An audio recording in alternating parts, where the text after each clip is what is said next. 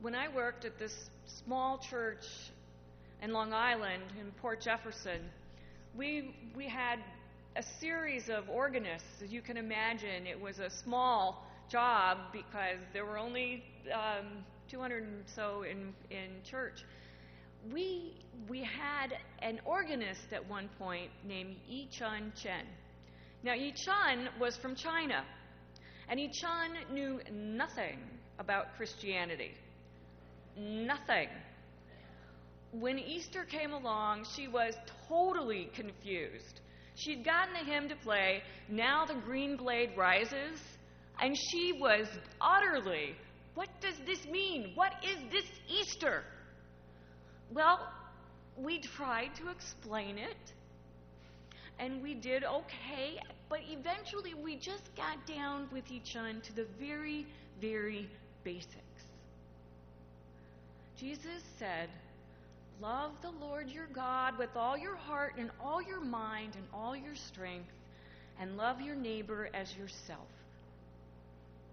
Jesus loves all people and teaches us to do the same.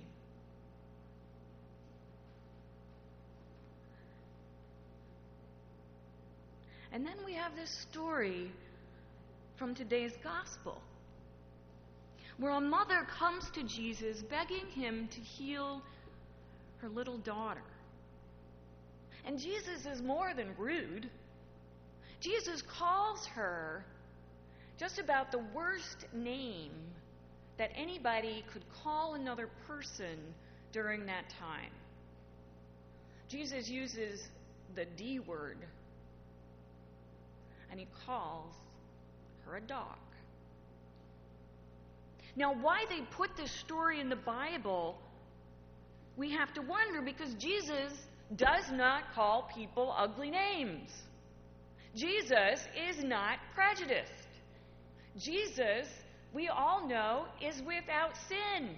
He was tempted as we are, but he did not sin.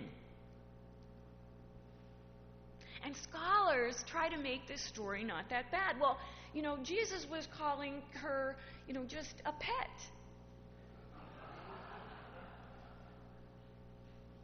Okay. As if that's any better.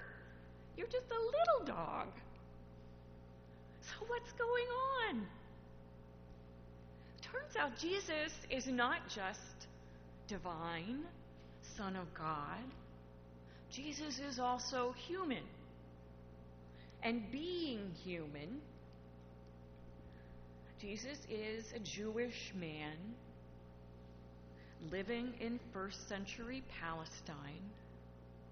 And being a human being, Jesus has a brain, just like all of us. And just like any human brain, Jesus' brain has a cortex, the largest part of the brain for reasoning and thinking. Jesus has a cerebellum, the older part of the brain for coordination and balance. And then Jesus has the oldest part of the brain, the limbic system, with the thalamus and the hypothalamus and the hippocampus. And you've probably heard about the amygdala. We heard about the amygdala? This is the part of our brain that is the oldest, that is the survival mechanism. Neuroscientists are learning more and more about this part of the brain that is for memory and emotion, particularly to warn us of a threat. So, this survival mechanism takes in the complexities of the world and in a split second categorizes that into what is threatening and non threatening, safe, not safe, be afraid, don't be afraid. It's going to eat me, I can eat it. Friend, foe. So it happens in a split second that we're sorting, our brains are sorting these things, and it was really important. In that split second, especially when we were cavemen and women, to be able to do that. But our brain still does that. We still sort people into friend and foe, threatening, safe. And where does our amygdala get its information from of what's threatening and what's not threatening? You can well imagine that it's the stuff in the air, the cultural things and stereotypes that we live and breathe. The stereotypes that tell us that Muslims are terrorists and that black men with hoods are up to no good and that rednecks are by definition racist. All of this stuff gets inside of us, into our subconscious, and even though we don't know these are in us, and we know that we are better than that, and that it can't be, it just can't be. Because we're good people and we work for justice. We can't be infected with that prejudice. But the truth is that we are. All human beings with a brain are. Archbishop Desmond Tutu, the great black African Episcopal priest who was a champion to end apartheid, black discrimination in South Africa, tells of a time when he was traveling internationally. And it was a stormy day, and he was boarding a plane, and he got a glimpse of the pilot. And the pilot was black. And he said, My friends, in that second, I wished he were white.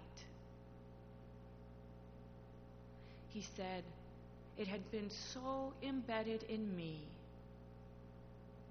that I was afraid that a black man would not be able to fly that plane safely.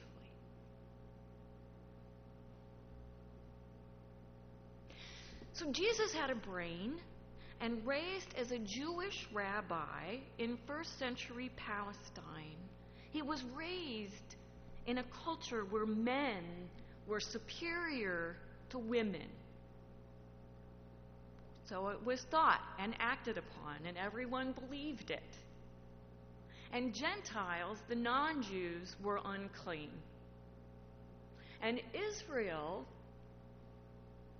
was the promised land where God resided. So when Jesus goes on vacation, because that's what Jesus is doing, it's Labor Day for Jesus. Okay? Jesus gets to rest from his work. He has gone to another country, to the beach. That's where Tyre is. It's on the beach.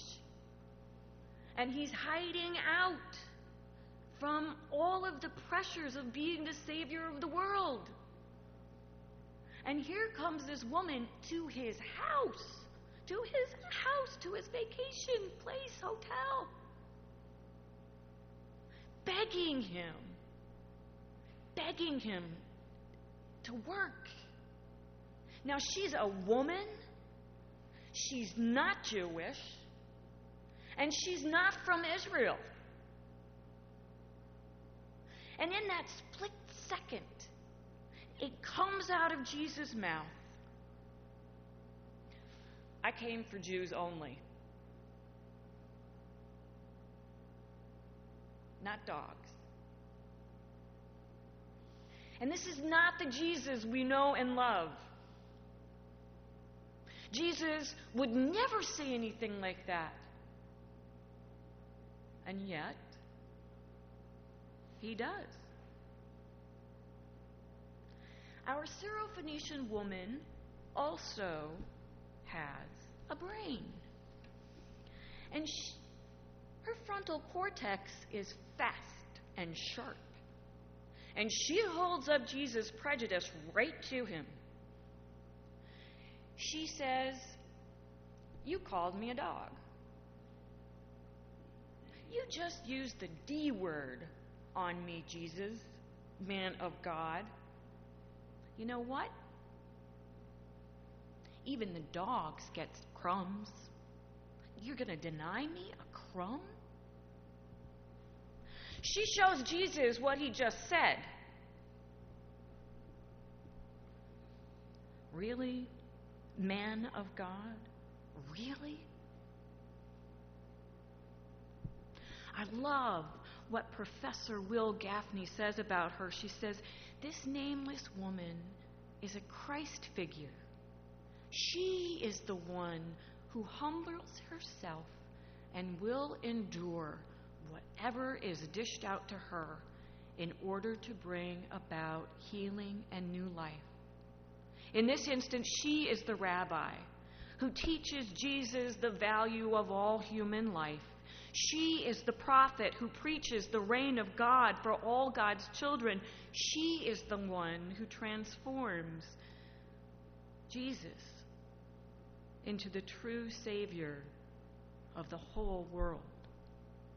So thanks be to God that this is in the Bible. Because there is so much truth about our humanity, and there is so much hope. Because Jesus has ears and he listens. Jesus also has a cortex and a neocortex that allows him to move beyond that automatic response. We are not bound by our implicit bias when we know it's happening, when we become aware, then we can choose to take responsibility for our actions. Scientists say that we're neuroscientists say we're never going to get rid of that implicit bias.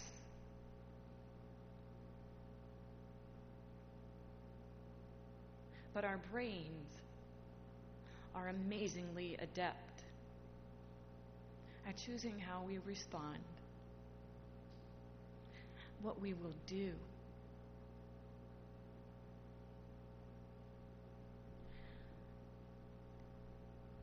The woman who wasn't worth his time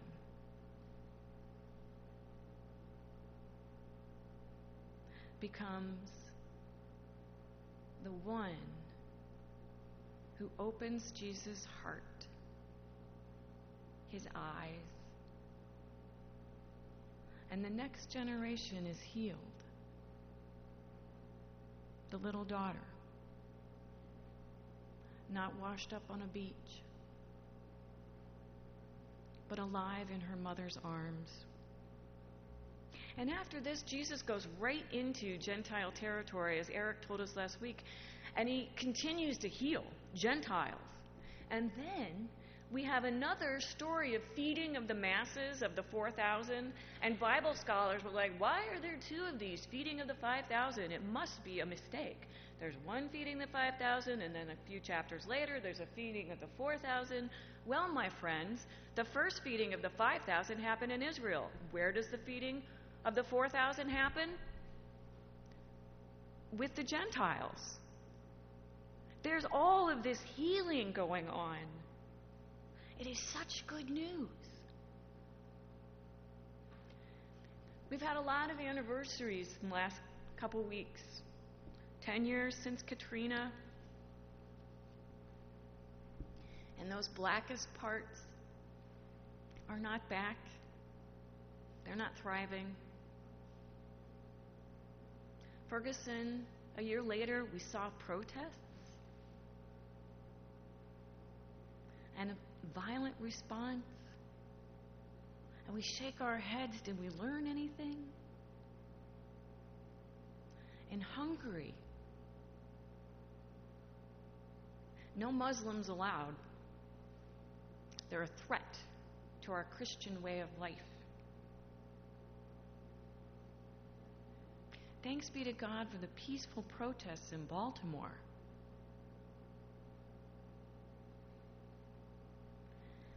There is so much hope for us in the midst of all of this.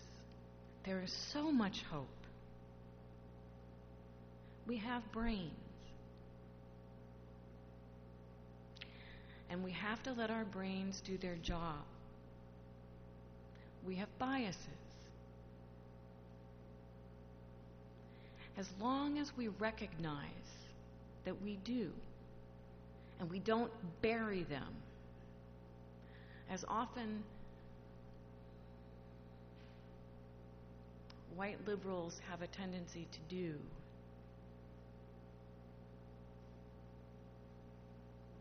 We can control them, and we can choose to respond with compassion. Like Jesus, we can listen to those who are different from us. Black lives matter. And some want to shrink back and say, well, all lives matter. Well, of course, all lives matter. Hello? But Jesus came to say, women matter. And the sick matter. And all who have not mattered, all whose lives haven't mattered, matter. Even lepers matter. Women's lives matter. Children's lives matter. Gentile lives matter. Like Jesus, we can be healers too of sons and daughters. And I don't know all of the choices, all of the politics that needs to be made so that we can all function with compassion and form positive relationships for justice. But I have a sense of what that healing might look like. It might look like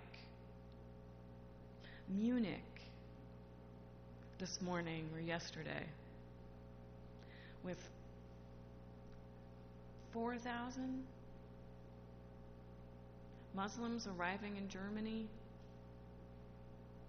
and getting food and water and clothes and toys. I think it looks like that German volunteer holding up that little daughter, that Muslim little girl, and her laughing and smiling and the crowd cheering.